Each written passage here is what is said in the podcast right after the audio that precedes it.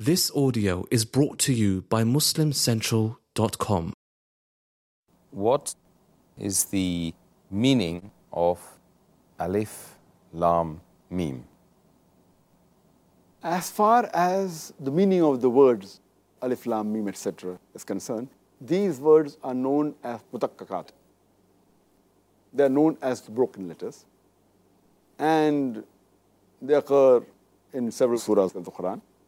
Sometimes they occur in single, like Sod in Surah Sod, chapter 38, as Qaf, Surah Qaf, chapter 50, as Noon in Surah Qalam, chapter 68. Sometimes it occurs in twos, in pairs, like Taha, Surah Taha, chapter number 20, Tasin in Surah Namal, chapter 27, as Yasin, Surah Yasin, chapter 36. Sometimes it occurs in combination of three. And the three combination mentioned in the Quran. One occurs six times, five times, the other twice. It's 13 times that occurs in combination of three. One combination is Alif Lam Mim. It's there in Surah Baqarah, chapter number 2, Surah Imran, chapter number 3, and Surah number 29, 30, 31, 32.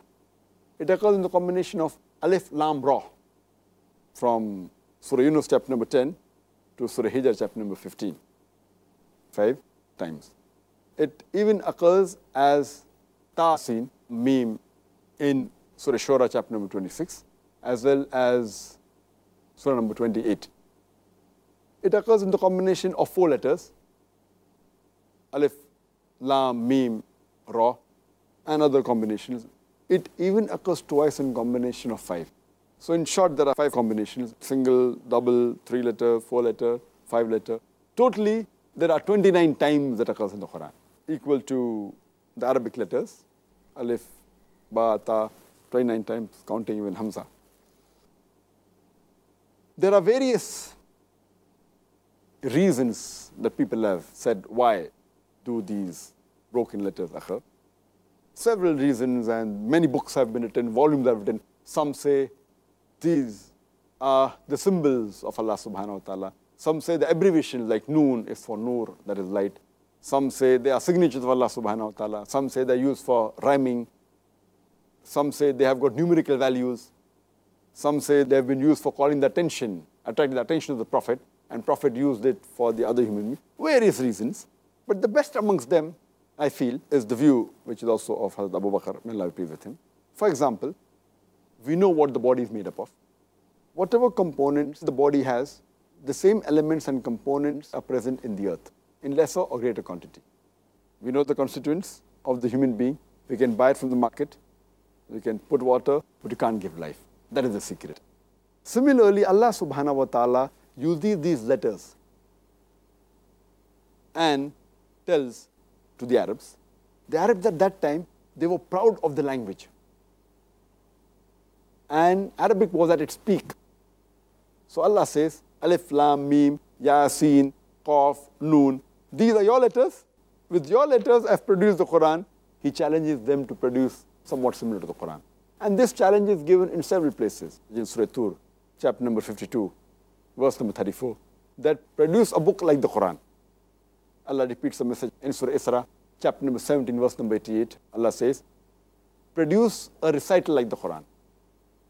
Then Allah makes the challenge a bit easier and says in Surah Hud, chapter number 11, verse number 13, that Allah challenges that can you produce 10 surahs like the Quran? Allah further simplifies the challenge in Surah Yunus, chapter number 10, verse number 38, that produce a single surah like the Quran.